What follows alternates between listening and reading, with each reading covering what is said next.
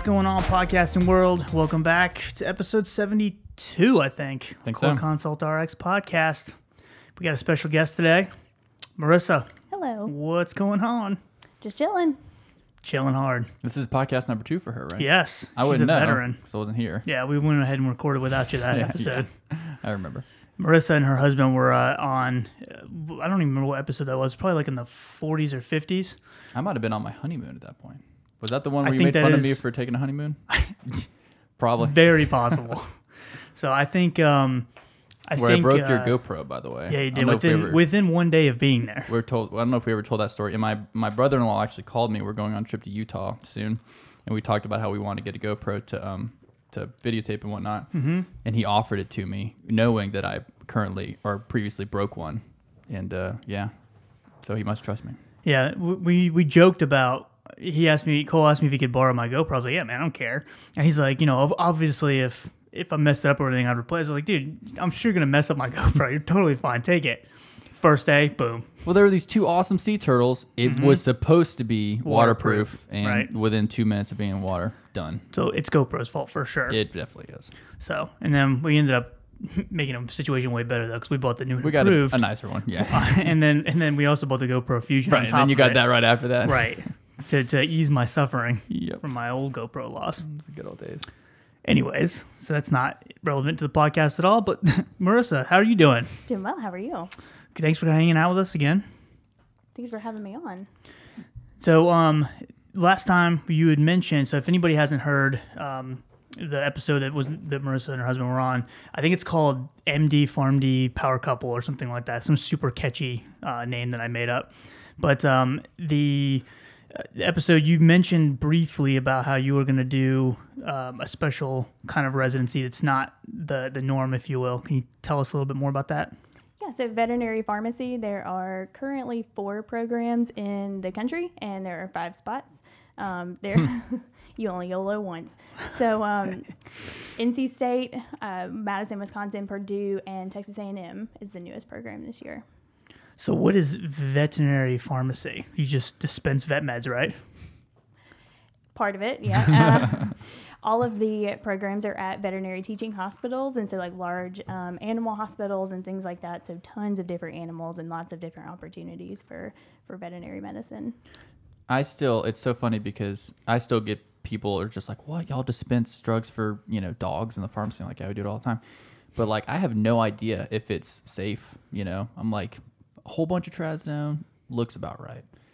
I know that they can't take ibuprofen, but otherwise, I have no idea how to verify safety of, of, of vet medicines. We had like, I think we actually had a lecture on it, but um, you know, Well, they had, we had a whole elective at MUSC. Yeah, we did, but that. I didn't take it. I didn't did you? take it now. Did you, Marissa? I did take Sure, it. That's how okay. I first got interested. That in it. makes sense. Yeah. Yes, that does make sense.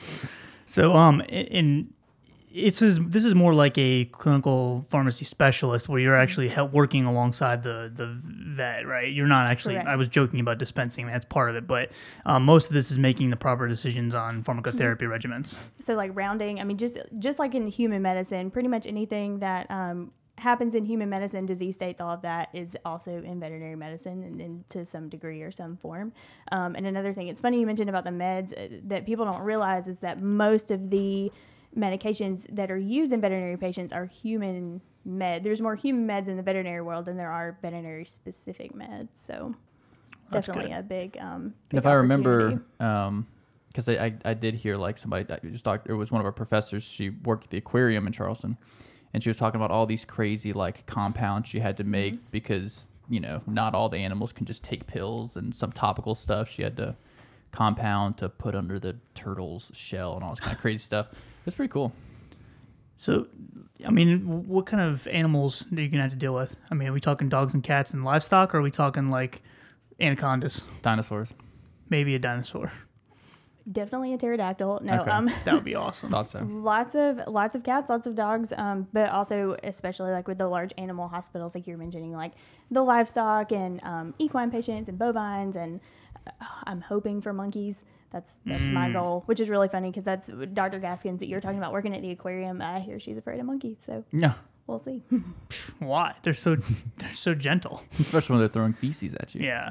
I prefer chimpanzees biting your because I face hear off. that those are really docile. I remember some story from about 10 years ago of some lady's pet. I think it was a chimpanzee Yeah, it was a chimp. biting her face off. Mm-hmm. It's not what you want. No. That's why what you gotta pet. get a chihuahua. I wouldn't do that either. Though. That wouldn't do that. It's not the move. So I saw um that new. Uh, I was forced. Let me let me specify. I was forced to see this new the new Lion King movie. That's like the real Forced? Animals. What? What do you But forced? I've been doing a lot of research on getting a pet hyena ever since I watched that movie, and yeah, I feel good about it. It's illegal? Oh yeah, super legal. Yeah, thought so. In this state, we don't. We're like, nah, it's fine. Have a hyena. It's like a big dog. And on the plus side, it might eat some of your other dogs. Maybe. Yeah. See you later, Kobe. um, actually, there's a question on Instagram. Um, Marissa's for you. It says, uh, oh, it says, uh, I think it's just a statement. We have filled for snakes and horses today. I filled a Flovent and albuterol for a feline. Um, also looking about 20 minutes from NC State. That's Nice. funny. That's cool. That's awesome. Might make a new friend when you go up there. yeah, there you go. Let me know if anyone has the monkey hookup out there. I feel like this is my chance. Any of you out there with a monkey? Let me know. Mm-hmm. Yeah, just post it. Um, I'll post it on Instagram later. never, never filled for a snake. I did have a guy calling. Um, he wanted the biggest gauge needle we have, and I, you know, I asked him what it's for, and he said he had to give immunizations to his goat. That's what he said. Mm. So Classic goat immunizations. I think we had eight. He's, he's like, you have like a 12 gauge. I'm like, got a shotgun in the back. but We don't have any. Don't have any 12 gauge needles. She said no monkeys yet. No monkeys yet. Fingers crossed. Love That's it. funny. Um, so what what do you like? Do you have a specific animal species that you want to work with the most? Like, do you have any like, re- is it reptiles or mammals or big Equines. livestock? Equine. Okay. What's So- an equine? So horses. I'm just kidding. I got you. the equine. Not familiar with that species. The uh, that's that's pretty cool. And um, so you said there's five schools. Five spots, four four places. NC State typically takes two um two Good job, residents. NC State. So yeah. So five spots for the whole country, huh? Whole country. I mean, you know, I like the odds. yeah. It's like 20%. Yeah, basically. If that's how that works. If I don't think it is, I think but it is. so how uh, many people normally apply? Because it's a lot of. Uh, I feel like that's not a lot of room for potentially a lot of people. Not a lot of room. Um, from what I have heard, this past year was the like largest amount of applicants, kind of for all the schools. Um, and I heard like upwards of thirty at NC State, but I, Hmm. I can't verify any of those numbers for sure. But um, yeah, it's about 20% shot. Yeah. I don't think so. I feel like your math is still off. I Cole, don't. I think I'm right. it's been a long close day. enough. That's crazy. I would never get in. I feel like yeah. I would. I would just quit now. Well, if if it was you, me. if you think a pharmacy class has, um, let's just say a pharmacy class had 100, you Mm-hmm. would have to have like 3,000 applicants to that one class for those odds to be the same. Right? Yeah, something like that. Yeah. Sure. That math was actually correct. Okay. I Okay, wasn't following alright. you. I was still. I was Jeez. just. I was staring at what we're going to talk about today. Okay. Uh, good stuff. Well, that's cool, Marissa. We'll uh, we'll and, and you just got. Uh, can we s- talk about the thing you got the email about today? Sure. Cool. Go for it. I don't know if I, that was spontaneous, but I didn't know if I was allowed to say that say that or not. Yeah, so I got um, one of the diagnostic scholarships, is what they called it. Um, got an email about that today, so that was super uh, Nice. surprising and very, um, very thankful for that. So That's awesome. Yeah, any scholarships are good scholarships. always, I'm still waiting to hear about mine. I know. Applied a long time ago. But yeah, I haven't heard back, so I don't feel real confident about them. But I haven't been paying my loans because I figured those scholarships oh, would take care of it. right around the corner. Right? Isn't That's that how, how, it that works. The uh, that's I've, had, I've talked to some people that are literally like just like deferring their loans and deferring their loans because they're like, I just think the government's gonna take over the loans. Like that not the move. seems like a bold strategy. Don't but get your hopes up. yeah, it's a lot of Even lot for the poor guys who actually qualified for the loan forgiveness stuff, it's apparently turning into a little bit of a fiasco. Because I think last year was the first year that like the ten years came from when they instituted that program, oh really? and there's a lot of people just having trouble like qualifying, even though they thought they were going to qualify the whole time. Just oh my gosh, could you imagine? I know. ten years of either not paying anything or at least having your interest. They're essentially paying the lowest, uh, Mm. and then yeah, and then it not being able to be forgiven. Well, you now owe eight hundred thousand hundred thousand dollars thousand dollars, one billion dollars. Gosh, student loans are the worst. If you can get around them, don't take them. That's the way to do it. That is the way to do it. Unfortunately, Don't know if, unless so you have expensive. very nice parents. I'm not sure you can uh, do pharmacy school without that. That's true. Or true. med school, Well, or, or the army. I think guess. dental school is probably the most expensive. Uh, that's what I hear. Not cheap. No, you're going to have literally a million dollars in debt Literally per person. per person. All right. So today topic. Guess we can go ahead and start this now. Yeah, I think the thunder just uh, I did. We started started us storming off. last time we did a I know. podcast too. Hmm. A lot of rain around here. Interesting. Um, so we got an email uh, from one of our listeners, um, Mike. I won't say his last name because I don't know if I'm allowed to or not. But um, Mike, it's not me. It's not you. not me. It's a different Mike. He had uh, sent us a list of of several uh, things that we he wanted us to kind of put together for a full episode. Um, there are basically some like random questions that most of us have probably encountered at some point or another. Especially anyone in the community setting. Yeah, I know absolutely. I've encountered them, and I can think of like four million more that would be interesting to look into. Um, but yeah, he he just gave us like ten questions of things that are similar but not necessarily the same, and wanted us to figure out why they're different. Yes, he may already know. I don't know. It sounded like he kind of did. he probably knows the answer to this. But it was a good idea for an episode. yeah, I so like we're it. gonna roll with it. So are we going to title this one "What's the difference"? Or are we just going to call it? Ooh, what's the difference? You know what I'm saying? I like it. Okay, we'll see. a good one. It's very we'll see if that happens. Oh, what's gonna happen now? I like it. Remind me later, Marissa. That's your. It's on you. It's on all you. over it. All right. So question one, Marissa, you want to take it away? Because Marissa is the one that actually uh, put together our uh, little review sheet. In full disclosure, because everyone who listens knows that Cole and I are very bad at prepping for any sort of a podcast. He actually emailed this to me, and I was very impressed because it's multiple pages long, and I, I thought Mike did this on his own, and I started reading, and um, there, there was like some exclamation points, I think, and maybe even a smiley face, and I was like, yeah, Mike didn't do this. Speaking of smiley faces, the last time I sent him something to look at or to use, I was like, "Oh, I noticed you used my my stuff, but you took out the smiley faces," and he was like, "That was you." I that was thought, in my defense, I thought that she had just like copied these slides from some like somebody else and was sending them to me, not like like plagiarizing them, just because I had asked her for some information so I could read over it. Well, then I was gonna show it to my PA students, and they had like smiley faces all over it. I was like, "Pfft, dumb.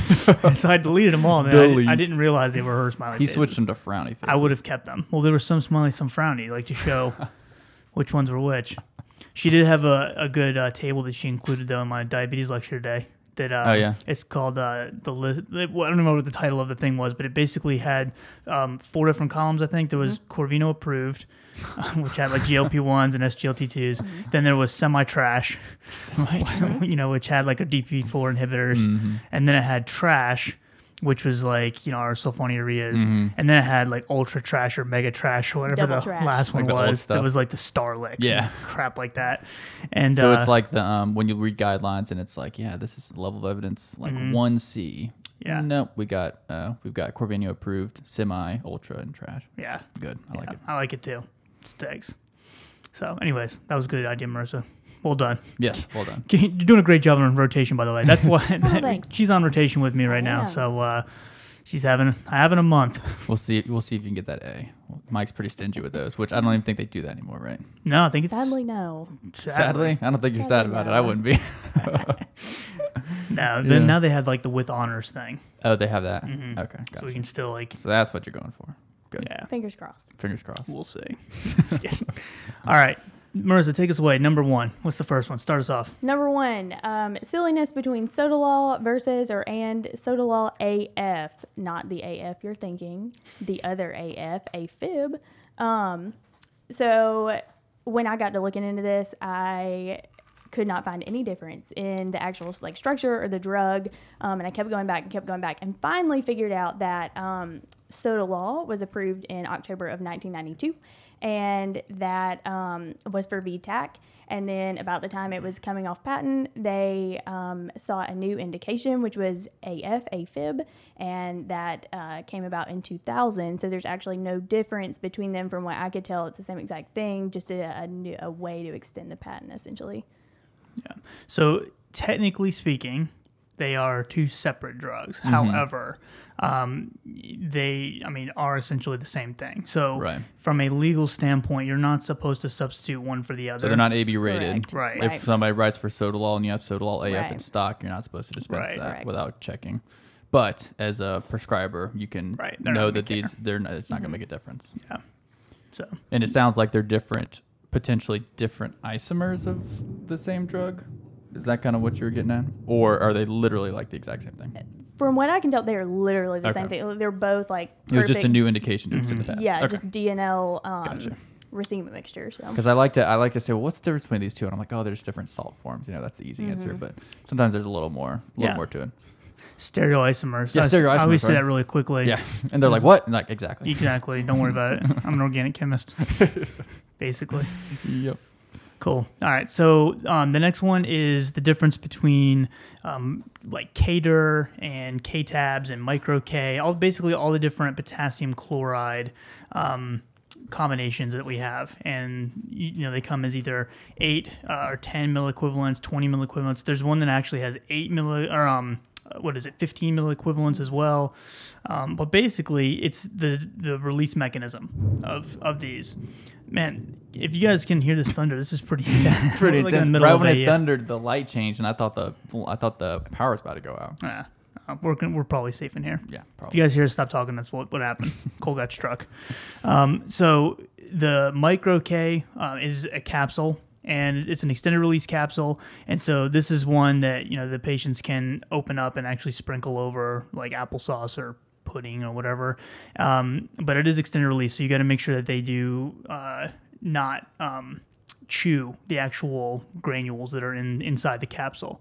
Um, the K tab is a tablet form, and that's uh, basically this this like wax matrix that that causes the extended release. So they're not like the beads that are inside the capsule. This is the actual tablet, and this is the one that has the potential for a ghost tablet that can be seen in the stool. So there's typically uh with this there's a tiny hole uh, in the center of the tablet um, the osmotic pressure of, from the intestines uh, sends water into this into that hole, pulls the medication out, and leaves the the wax matrix tablet, ghost shell, whatever you want to call it, um, behind, and it just is sent out through the the feces. Um, but that's you may get a call, a call from a patient saying that they're not absorbing their their potassium because unfortunately they're seeing it in their stool if they're you know going ahead and taking a gander after they get done. Taking a gander. Yeah, you like that? We're from South Carolina. Yeah, I, I figured that was a good one. Um, and then uh, there's also K Dur, which is another um, formulation. Um, basically, it's just the the uh, mechanism, the the extended release mechanism that is slightly different um, compared to K-Tab. So again, these these are not uh, technically interchangeable. Um, but for the most part, you're looking more so at the milliequivalents, um, which in that case they, they're going to be pretty similar.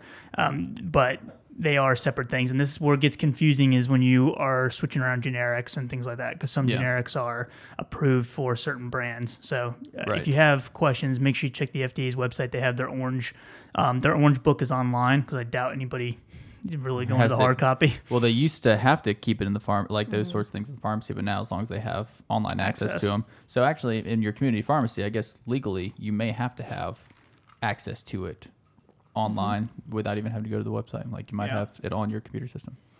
So make sure you check and make sure it's AB rated because we want to fill the right prescription. Yes, though, doesn't really matter as long as they're getting the same milliequivalents. Not from a clinical standpoint. Not from a clinical standpoint. Not that I would. All of that's from a legal standpoint. And you're going to have pharmacists that are like, you're going to put in a misfill for every little thing. Right. Instead of, you know, sweeping that under the rug Right. like a good partner. That's how Mike does it. you didn't hear that from me. I don't dispense really anymore, so I can say Right. horrible You can things. say whatever you Yeah, whatever it's great. want. I don't. I'm not gonna say anything. Um, Cool. What would you do? call the doctor. Call the doctor and bother him. Of course. Um, okay, so next we have the different versions of doxycycline. Um, so short story, it shouldn't really matter which one you use, like which is why a lot of times they'll just write doxycycline. It's like that's, that's okay, we're going to dispense one. Uh, but you know, there's hi- doxycycline hyclate, doxycycline monohydrate. So that's different salt forms. There's also capsules and tablets of each, and there's also delayed release and immediate release versions. Um, so as far as the Hyclate goes, there's the Doryx brand name generic, which are the tablets. Uh, there's also the Periostat, which is immediate release tablets. The Doryx is, is uh, delayed release. And then there's also doxycycline, um, Hyclate, delayed release capsules. Uh, as far as the differences, um, with the delayed release, the idea is that it could decrease some GI side effects. The tablets can be broken but not crushed. Um, interestingly, the delayed release capsules can be opened and sprinkled. Both of them can be sprinkled onto applesauce immediately before eating. This was news to me. Didn't know that. Um, the Periostat um, is a lower dose, like 20 milligrams, um, approved for gum disease. You'd want to take that one hour before or two hours after a meal. Then there's also the monohydrates. Those are the hyclates. These are the monohydrate generics, capsules and tablets. Um, the monohydrate is less acidic than the doxycycline hyclate, so I guess from a absorption standpoint, you might get a difference there. Uh, this may affect GI tolerability and um, the bioavailability of doxycycline. Monohydrate is reduced at a high pH, uh, which may affect a patient who is on long-term acid suppressive therapy like PPIs. Um, or those who have had gastric bypass surgery. So that might be really the only time you're considering a difference between these. Um, otherwise, there are differences in prices. I had a patient um, come in; it was for a dog, and it was 240, and I think it was written for like doxycycline hyclate capsules. But I was like just trying all the different versions because it was like a thousand dollars. So I was trying cash price, you know. So I was trying all the different versions, and I think I found one that was like 300. I think it was the monohydrate tablets, interestingly, but usually I think of the hyclate capsules as being the most common. Uh, but there are price differences, and I guess it just depends on where you're working at, which one's more expensive and which one's not. Also, too, um, did you mention the 40 milligram capsules at all that No. was used for like rosacea um, or acne? So there's a extended release um, capsule form that's a 40 milligram that's used in like, like I said, acne and rosacea and whatnot. And the thought process behind that and the 20 milligram tablet that's available is that they are at uh, submicrobial, like antimicrobial doses, so that it'll help with um, the actual acne and the inflammation and whatnot. Um, however, it's not going to induce any kind of like resistance to the doxycycline. Um, but the 40 milligram extended release is actually a combination of 30 milligrams of ER and 10 milligrams of immediate release kind of put together. So that's just kind of a weird caveat to that one. Yep. But they are both available, as, to my knowledge, as generics now as well. Yes. So they were expensive for a minute. All right. Um, the 10 zillion different diltiazem formulations. So, um, it's kind of interesting you brought that one up because we actually, if you go, yeah, selfless plug here, if you go to the website, which we are really, really terrible about using, Cole's done some work on it. Uh, I did work like a year ago on it, so Uh, please don't blame me for what it looks like now. We've not done much sense. Not really. Um, if you go to that, there's a one tab at the on the homepage that's called um, charts and something. Um, if you go to the uh, cardiovascular um, section of the charts, there's one that says diltiazem comparison chart. And I had made this a long time ago. I don't even remember why I did this, but um, How'd you know this was on the website? Because I put it on there. Oh, you put it on here? Yeah, Okay. literally like probably a year and a half ago. Oh, really? Yeah. I even have uh, the corconsultrx.com on the bottom right corner. Oh, really? Yeah, copyrighted. it's a Word document table. Fancy. So um, basically, just to give you a quick rundown, um, there is Cardizem is the brand name um, tablets, which is an immediate release diltiazem tablet that is typically dosed three to four times a day. And then there is the Cardizem LA and SR. The LA is a tablet, which is just an extended release, a long acting. It's once a day, but the capsule is 12 hour. Um, so that's the big difference, checking the brand name specifically, and um, because they both have generics available. And then there were, there is another one called Dilacor XR. So it's a diltiazem capsule as well. It's 24 hours, but this is the one that is basically extended release tablets inside of a capsule. And they're just kind of if you were to open the capsule and I, I actually did this at my old pharmacy you know full disclosure now that i don't work there anymore um, to see if this was real i opened up a capsule because i was like i gotta see this. And there's literally just tablets in there. Um, there's little like four extended release tablets in there. And so uh, yeah that's how they extend the release of that specific capsule and then there is the Cardizem CD, which is another 24 hour version of diltiazem capsules, except this is um, where they have encapsulated beads that are inside of the capsule itself. Um, and then there is the other one is uh, um, Tiazac uh, ER, which is another capsule. It's still 24 hours, except this one, the beads are coated with this rate controlling polymer. So they're actually immediate release beads um, that are inside the capsule, but they have this polymer over them that makes them extended release. Um, so all of it basically is to say that one, you have to make sure that your dosing frequency is correct. So typically once daily for capsules, unless it's the Cardizem, the SR. So if you see diltiazem, and usually the generics are good about putting like 12 hour on the actual label. Right. It'll probably be on there. But just in case, make sure. Um, and that's twice daily. And then the tablets, the LA is once daily, but the other one's three or four times daily, which is kind of a unique dosing regimen for that. Yeah. The issue you run into is when it's handwritten. Yes, they'll just and they'll write just write diltiazem, diltiazem. yeah. So, and a lot of times it doesn't matter. I just Right. Really, as long as you get the dosing right, it really doesn't matter. Uh, but you want to, you know, you don't want any, you don't want any misfills and all that. Yeah, again, we're talking about this from a kind of a legality standpoint, not necessarily a clinically relevant standpoint, Right. unless it's the 12 hour versus 24 hour. Right. Yeah. Dosing.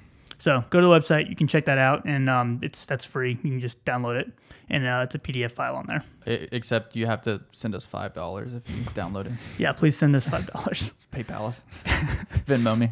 Venmo call only. All right, what else? Want to go next? Which one do you want, Marissa? Go for it. So, Procardia XL versus the Adalat CC. Um, so this is nifedipine. Um, these are going to be a calcium channel blocker for hypertension, and available um, as an immediate release, but as well as a couple of different 24-hour extended release formulations. Um, the extended release formulations are termed GITS, the uh, GITS, so gastrointestinal therapeutic system, and then CC is the COAT core. So Procardia XL and then the Nifedical XL are two of the um, brand names that are, are the GITS, the gastrointestinal therapeutic system, um, while the Adalat CC and the Nifedi- Nifediac CC um, are going to be the, the CC formulation. So they have the very, very similar pharmacokinetics, but again, they're not AB rated, so they shouldn't be interchanged, um, even though they are essentially the same thing kind of the same thing with the um the one we were we are just going over the diltiazem. It's funny um, how many of these are essentially the same thing, but if you didn't feel the same thing, it would be wrong. Um, yeah, so I'll do the next one because I, I was actually looking into this recently for somebody. But um, so Vistaril and Atarax. So you may have heard of both of these. These are uh, hydro- different hydroxyzine formulations. Essentially, there is no difference at all in how they work. Uh, they are different salt forms. So one is Vistaril, or um, the Vistaril is the hydroxyzine pamoate, and the Atarax is the hydroxyzine hydrochloride. I always supposed that Atarax was the one that was initially approved for anxiety because when I was on my psych rotation, everybody called it Atarax. But looking into that a little more, it doesn't seem like it's necessarily true. For someone who was around then, you might could correct me, but I couldn't find that one was approved for one indication first over the other. Uh, but for the most part, they work for the exact same thing. Sometimes you might see Vistaril used together with other medications given for anesthesia. Uh, you might see Vistaril used to control nausea and vomiting but um, generally they can be used interchangeably, especially because the Vistaril, the Pamoate version, has been on back order. I think we can get the 25 milligrams now, or no, we can get the 50 milligrams now, but I think we can't even still get the 25 milligrams. Um, so if you can get a hold of the doc and switch it to the HCl tabs or whatever, frequently the Pamoate is capsules and the, the HCl are tablets. Um, then that's totally fine. It's going to work even as if it's being used for anxiety or itching. It's all the same. So yeah, but again, misfill if you dispense one instead of the other if it was written for the brand name. Yeah, one being, and you said tablets versus capsules. right? HCl usually tablets is tablets and the Pamoate's capsules. Yeah, cool. All right. Um, what else we got? Um, uh, Depakote ER versus DR. So um, extended release versus delayed release. Um, so you know, a lot of times the uh, the prescription will come through for just um, Depakote or Divalproex, um, but it won't have an abbreviation on there, and they'll just have a SIG. So that def- definitely happens sometimes. Um, so the Divalproex, the uh, delayed release is typically going to be a um, twice a day dosing, um, and then the extended release is once a day dosing. But this this happens a lot where I'll and I've seen this at our own clinic too because it's just gets it's easy to get clicking on the electronic um, prescribing you know tablet thing, and uh, send it'll send over the delayed release, but then have the directions for extended release. So it's only going to last in the system about 12 hours or so, and before you would need to technically redose the delayed release, and so you um, would definitely want to make sure that's correct. And if they I don't know. I always kind of assumed if I saw no abbreviation, I would go based on the directions and give either delayed release or extended release. But I have also seen extended release given twice a day. So, Um, but generally delayed release twice. twice, extended extended release release, once. Yeah. And I don't know of any. I don't personally know. It's probably because you know I'm not in psych, but I don't personally know of any reason to give the extended release twice a day and you like added benefit to that, other than maybe adjusting for adverse effects. But Yeah. um, there's a, a link that I can post um, that Marissa found called uh, the honestapothecary.com. dot com, and there's a, um, a story or a blog or something that they have on there called Confused by Dival Products DR versus ER. So I'll put the link in there. And that's that must be what you're talking about, Cole, with the smiley face. Yes. Explains it beautifully with smiley face. You're I right. also saw a comment that um, you know that the the writer of this document was had a doctor get upset at them for calling to clarify, and I was like, hmm, what am I called to clarify? Um, so that, that was another reason I was like, maybe this wasn't Mike. that was a direct copy from the guy who asked the questions. Uh, yeah, that was come not on. me. Um, okay, so that wasn't you. Good. No. Um, so this was the guy. But speaking of the guy who got who, where the doctor got upset, so if you're calling on um, on one of these to clarify, I think it's wise not to like. I don't know. I'll hear people almost try to blame the doctors, like, "Why didn't you put this on there?" But you know, it's a lot of it's really ticky tacky, and they're not going to think about that kind of stuff, which is totally fine. So just you know, It also may be the, the that's actually sending the prescription over anyway. Yeah. Who may the not doctor have a clue says that that's a the doc- different doctor writes in his note that they're going to prescribe Depakote, and then they just choose one. click one. Yeah, so that it's happens for sure. No reason to to try to to um to throw some blame around. Yeah, Cole's always trying to be the peacemaker. I, I don't- like it. That's really most of my job during the day is like if I'm not getting yelled at, I'm probably doing a good job. If I'm getting yelled at, doesn't mean I'm doing a bad job. But let's see what we can do to prevent getting yelled at today. Gotcha. It's a good point.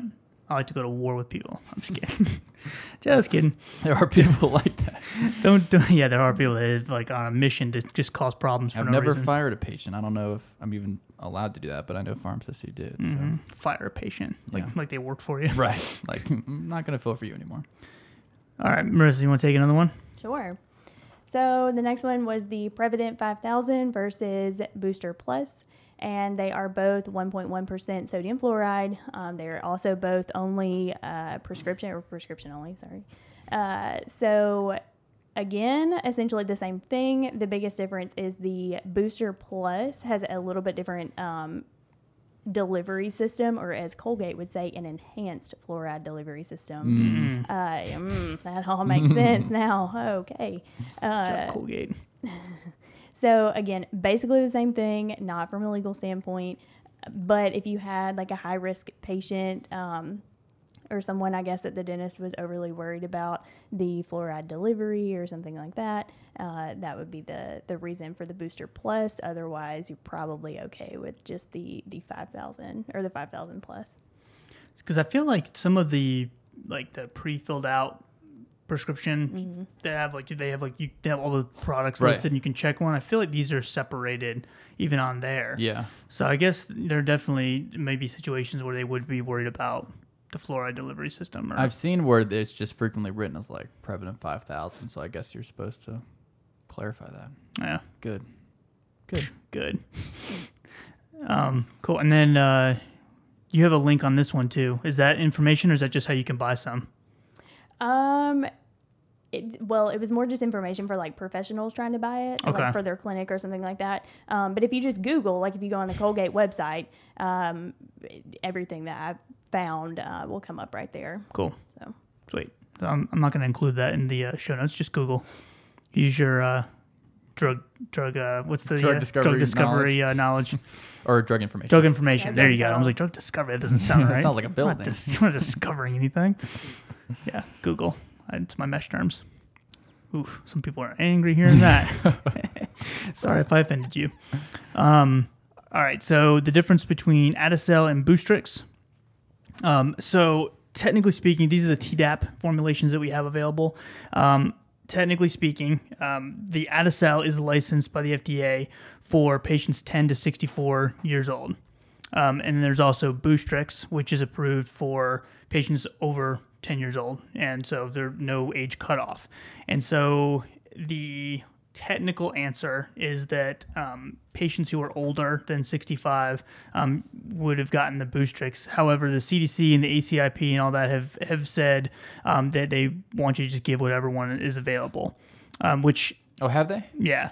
Oh, really? Mm-hmm. So you can do the Adacel and over 65? They said that's what they said. So I don't know because I when I first got licensed, and this is again was before the the ACIP made their recommendations, but um, they when I first got licensed, I had to call a bunch of patients who had gotten Adacel and had to um, tell them they had like a quote unquote misfill because they got the wrong. They were over 65 and got the wrong vaccine. Well, since you told that anecdote on the podcast, because I wasn't aware of it until you mentioned it like a year and a half ago, I've caught it like four times that it was about, and we switched it before it was given. But well, it's interesting to know that Well, I would- ACIP doesn't care. I would check with yeah whoever you work for. If you especially Right. if like you're a chain pharmacy or something, I would check with uh, corporate like legal to see because they still Yeah. may get you as a misfill Right. if they're trying to be like by the book. But the ACIP and all that still says to go ahead and give whatever one. So if you're in a clinic, doesn't matter. But um, and then the other thing was, and I don't know if this has been updated, especially since the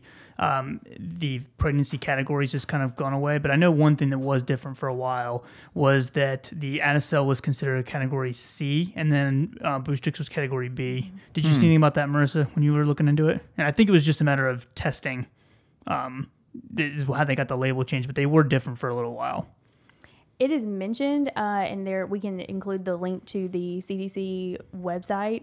Um, there's a nice 44 page document that outlines all of this, which is where um, I saw that mentioned. I didn't like dive specifically into the pregnancy category, but it's on there for you to look at. And I guess C would just mean they haven't really looked into it with the Adacel. But it, so they don't really care which trimester? I thought it was third trimester. So yeah, they I think 27 to 32 weeks is the recommended um, because everyone. Th- So that's the other thing. It's it's everyone um, that is pregnant is supposed to get this. So it's one of those things that it's obviously safe in pregnancy. Right. But if you're really trying to cover your bases, or if you're just paranoid about you know, Boostrix. Boostrix, Boostrix is the one that has the more more data with pregnancy, even though it's recommended to get this vaccine. But it still pregnancy. is third trimester, though, right? Yeah, yeah, Okay. 27 weeks to 32 weeks, if I remember correctly, is the current recommendation. So yeah, I should mention that, um, you know, to, to clarify. It is otherwise, in the definitely still recommended. in the general population, even though these do have like different amounts of the individual vaccines, um, it doesn't. I mean, they've gotten the same results from both of Mm-hmm. them, right? Yeah. Yeah, and there's even cases where if you don't have, if you need a uh, tetanus booster and it's not available, like TD is not available, you can just use Tdap again, depending on the uh, when they had their last one. So there's a whole. Uh, if you look at the pink book that the CDC has, there's a whole breakdown of when you can use this and the time in between doses and all that. Right. And I think that the the the I haven't actually seen the minutes for the um, June meeting for ACIP because I think they brought up um, the TDAP as well because it's the effectiveness is starting to become a question now of how if it's really lasting like 10 years and if you only Oh. need one dose of it to cover pertussis and all that so i don't know they may be starting to look at maybe giving it more frequently Interesting. Hmm. So I'll- Interesting. we'll talk about that more when we actually know about it we will. Kind of like when we were podcasting on Shingrix before it even came out, and now Man. it's just like we were really we were ahead of the game, right? ahead of our time. we were before our time. Okay, so next uh, we have two different formulations of morphine. So Kadian, which I've never dispensed, and MS Contin. Um, both are uh, extended release morphine formulations. The MS Contin can be um, split into two doses, so every 12 hours, but it can also be in three doses every eight hours. That's the main difference as far as dosing goes between it and Kadian. Um, uh, it, it has to be two doses every 12 hours. There's differences in um, the pharmacokinetics of the both of them. Ultimately, it seems like they were just two different brand names that were approved and have um, slightly different pharmacokinetics, but for the most part, you're going to get similar amounts of uh, morphine between the two of them.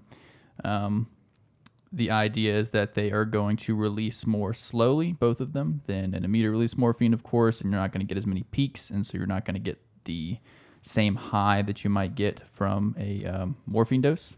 Uh, Kadian also does not readily cross the blood brain barrier, which also, even though it does um, have its analgesic activity, uh, so that's another reason it might have a lower risk for abuse. And I think that it's just the idea between the two of them.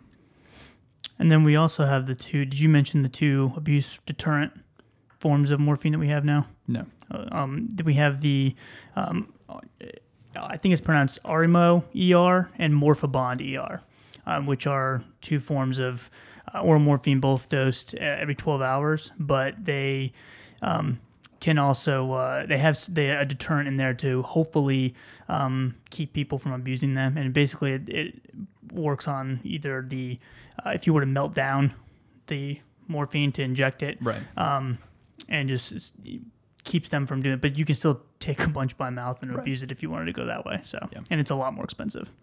Um, the other thing is, did you mention that every 12 hours versus every eight hours? Yes. Okay, good. Never mind. I'll continue. That's what I get for not listening. I was reading the next one to see what else we I like had. that you ask now instead of just. I do. I saying it. usually just say it before, and the, now fir- I've the gotten first better. 30 episodes we just like because i did the same thing I would- repeat ourselves. Mm-hmm. i would be reading like ahead and then i'd be like oh oh mike didn't say this really good point," and it turns out he I already bet- made that really I good better, point I better make that point for him. He's not ready for it. not ready for it All right, what else we got? Marissa, you want to do another one? I know how much you like talking on the recording. she loves it Can you not get enough of it? Cannot. Um, sure. we're giving you a lot of time to talk usually we just talk over the students on accident they don't even ac- say on accident. anything right on accident Um, so the Hy- high Hysingla and Zohydro, I've only ever seen Zohydro once in a bottle. It wasn't even being dispensed. Um, I, I don't know if you guys dispense that or not. They're from one. I mean, they're super expensive. we do the um, i think we have one person on the Hysingla so i actually see that about once a month or so In my old pharmacy, I used to have one person on each. Oh, one I had on one each, person really? on Hysingla and one person on Zohydro. so I used to order it like crazy. So um, these two, uh, again, essentially the same thing. They are just plain, uh, or not plain, hydrocodone. So there's no, there's nothing else with it. There's no Tylenol. There's nothing like that. Um, but they kind of similar to the MS Contin. Um, and the Kadian situation, they're just the extended release forms, so you don't get the same peaks. Um, when Zohydro was the first to come out, and when it was first released on the market in 2013, it didn't have any abuse deterrent or anything like that. Um, now we have BeadTek technology, and that is supposed to keep it from being um, readily or easily abused. So it uh, basically turns into a, like a really thick gel when you crush it um, or dissolve it into a liquid. So that's the Zohydro. And then the Hysingla has always had the abuse deterrent to it, and that came out on the market in 2014 the um, again the maximum con- concentrations are lower. Uh, the half-life allows for it to be dosed relatively every 24 hours and you would uh, assume or you, you would think that you would be at steady state within three days of starting it. Um, same thing can't crush it uh, and that's basically that so are there any other extended release hydrocodones or are these the only two Uh, I'd have to think about it. i can't think of any other There's there's the other like the the new version of hydrocodone. I'm I'm just trying to think of the name of it. You know, they got approved. It's like a purified version of hydrocodone. and I cannot for the life of me think of what the name is. Well, while you look that up, I did have one more that um, Mr. Mike, not Mike Corvino, the other Mike, um, threw at us, which was the difference between the um, MDI inhalers, the Proventil, the Ventolin, and the ProAir. Um, which I guess we all kind of know that there isn't really a difference, but they're not AB rated. So if one writes for one, you're not supposed to dispense the other, kind of thing. Um, you'll see that they have different pack sizes, I guess. So the Ventolin is like 18 grams, ProAir is 8.5, and uh, Proventil, memory serves, is like 6.6 or something along those lines. Um, so generally, I would think that there isn't much of a difference because they all dispense the 90 micrograms of um, of albuterol per inhalation. Though I found uh, something from the University of Arizona that compared the three um, based on the amount of um, what did they call it? Fine particle doses that you get of albuterol with um, each inhalation. And they actually found that you get the most from ProAir. So essentially, throughout the course of the inhaler, the most efficient one is ProAir. And the least efficient one is Ventolin with Proventil in the middle. So I thought that was kind of interesting. I th- feel like Ventolin's the one I usually dispense. It's the cheapest, um, just by a little bit over ProAir, with Proventil being the most expensive. But apparently, ProAir is slightly more, well, to their mind, it's 2.5 times more economical. I don't know if I totally agree with that, but it is uh, is apparently a little more economical than Ventolin based on the um, amount of actual dose you get throughout the course of the inhaler, and then how expensive it is. So the uh, medication I was thinking of is called benzhydrocodone and Tylenol. Oh yeah, I heard that. The um, Apadaz is the brand name. So um, there's a, basically hydrocodone. If you were to convert it, is five milligrams of that is equivalent to 4.08 milligrams of benzhydrocodone, um, and that's how they come. It comes as 325 milligrams of Tylenol, and the benzhydrocodone is 4.08. The immediate release? Mm, Uh, it's a it is, yeah. It's every four to six hours. So is it like abuse turn or something like that? So supposedly the benzhydrocodone, and I looked this up when it first came out last year, but um, I can't remember what it was. But somehow it, it doesn't. Um, something about the structure um, that's different when that Benz maybe it's hydrocodone supposed to be structure like- somehow it, it affects uh, like the euphoria or something like that, where you can't deter. Or it somehow as an abuse deterrent. I can't. I don't, I'm gonna sound like an idiot trying to explain it because I don't remember. But So abuse it's to, something. abuse deterrent Norco is the idea. Yeah, but it's a different. It's actually a different chemical structure Right. this time, Yeah. as opposed to just the mechanism turning But into a serve- gel or serve, something. serve the same immediate release idea with Yeah. Mm-hmm. the hydrocodone and acetaminophen. I haven't ever seen it in actual practice. But Neither have I. I've yeah, it's out there, and I just it was driving me nuts. I had to figure it out. I rem- I do remember um, whenever Zohydro was first being discussed, there was we were doing. I was in school at the time, and they were talking about this. Um, because it was during the pharmacotherapy part that talks about like toxicology and like drug overdoses and certain things and um, poisonings and all that. And we were talking, the person who was lecturing, I don't remember who it was, um, was lecturing. I think she might have been from the Poison Center, but she was talking about this forum that was like very like widely known that people just discuss like using like abusing drugs on her for you know euphoria or for you know recreational purposes. And um they, they were she was pulling up some of the threads that were people basically saying how psyched they were to uh have a, a purified like hydrocodone without Tylenol in it. And they were like finally! I can't wait for this to come out. The best way to to inject it is going to be like they had like all these people talking about it before it ever even was approved. It was just like in talk still. I've heard of that too. Um, because I think in that same kind of lecture they showed us where you can look up like street prices of Mm-hmm. drugs and all that kind of stuff. And they were talking about how gabapentin is frequently abused and it Mm-hmm. can like perpetuate the high of methadone. And they did some big study in Kentucky where they had similar increases in mortality when you combine gabapentin with opioids, kind of like benzos, not as bad as benzos, but like a similar idea to it. they were calling uh Seroquel baby heroin Yes, yeah, Seroquel is being abused. You Interesting. abuse all kinds of stuff Yeah, who knew I know. But um, yeah, so that's my fun Zohydro story. So much fun. Um, and then the other thing that he asked was about the different formulations of methylphenidate. So Ritalin LA, CD, and the you know ER tablets. That's like the Concerta. Um, so Ritalin LA is a combination of extended release and immediate release put together. So it's it's actually 50-50 ratio. Um, and then CD is still immediate release and extended release, but it's a different ratio. So it's 70-30 um, in those uh, in, in the CD formulation. And then the Concerta obviously is a separate um, extended release tablet.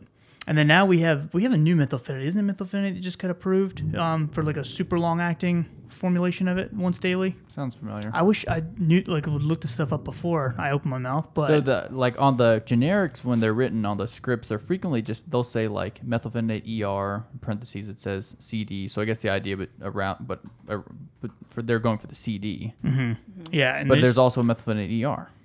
So there should be most of the ones that are like generics for CD specifically have um, CD like in parentheses Right. after ER. So you're going and that's for the, the one CD, that's the that's the specific 70, 70 30 Okay. versus the LA, which is 50 50 50. Okay. Yeah. Um, Makes sense. let me see if I can pull this up really quick. And uh, also, um, since Cole had brought up the albuterol, um, if you know if you're wondering, hmm, is albuterol still my best option? I have this asthmatic patient who really needs something different.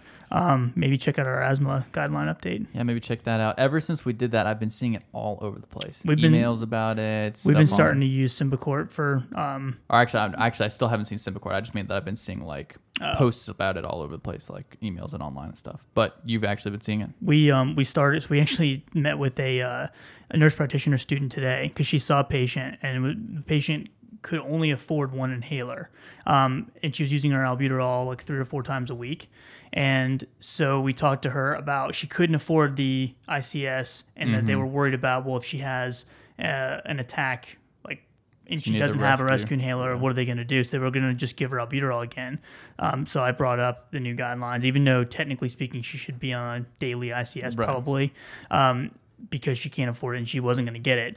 Um, we brought up using symbicort as because we have a it, Symbicort. I discounted Symbicort um, now as our for our cash price because we with our 340B pricing we can get it um, at a cost effective rate for the patients. So I discounted that one down to about the same price as the albuterols were to try to push the new guidelines. And um, so we ended up switching her to the Symbicort as needed instead of the albuterol as needed to see if that helps. Plus we get some ICS Good. action on there. Yeah. Um, but when I first said that, the nurse practitioner student, because you know they're learning that you always use a rescue inhaler and albuterols for everybody. So when I first said that, she just stared at me like waiting for the "I'm just kidding," and she's looking at me like I was crazy. And I was because I said use it as needed. She's like, um, okay, no. We're not And gonna so do I that. had to ex- explain myself. Pharmacist has no idea what's yeah, going this guy on. is an idiot. it was pretty funny. They made you But director. she was uh, she was um, very appreciative that we took time to talk to her after we explained it, and she was like, "Oh shoot, okay." yeah. Good. so they tried it, and we'll see what happens. Excellent. Day. Anyways, I don't know where that um, new formulation is for the methylphenidate. I'm pretty sure there's a new one though. So Uh, there's always new ones coming out with uh, Yeah. you know dissolvables and all that. Kind of sorry guys, I blew it.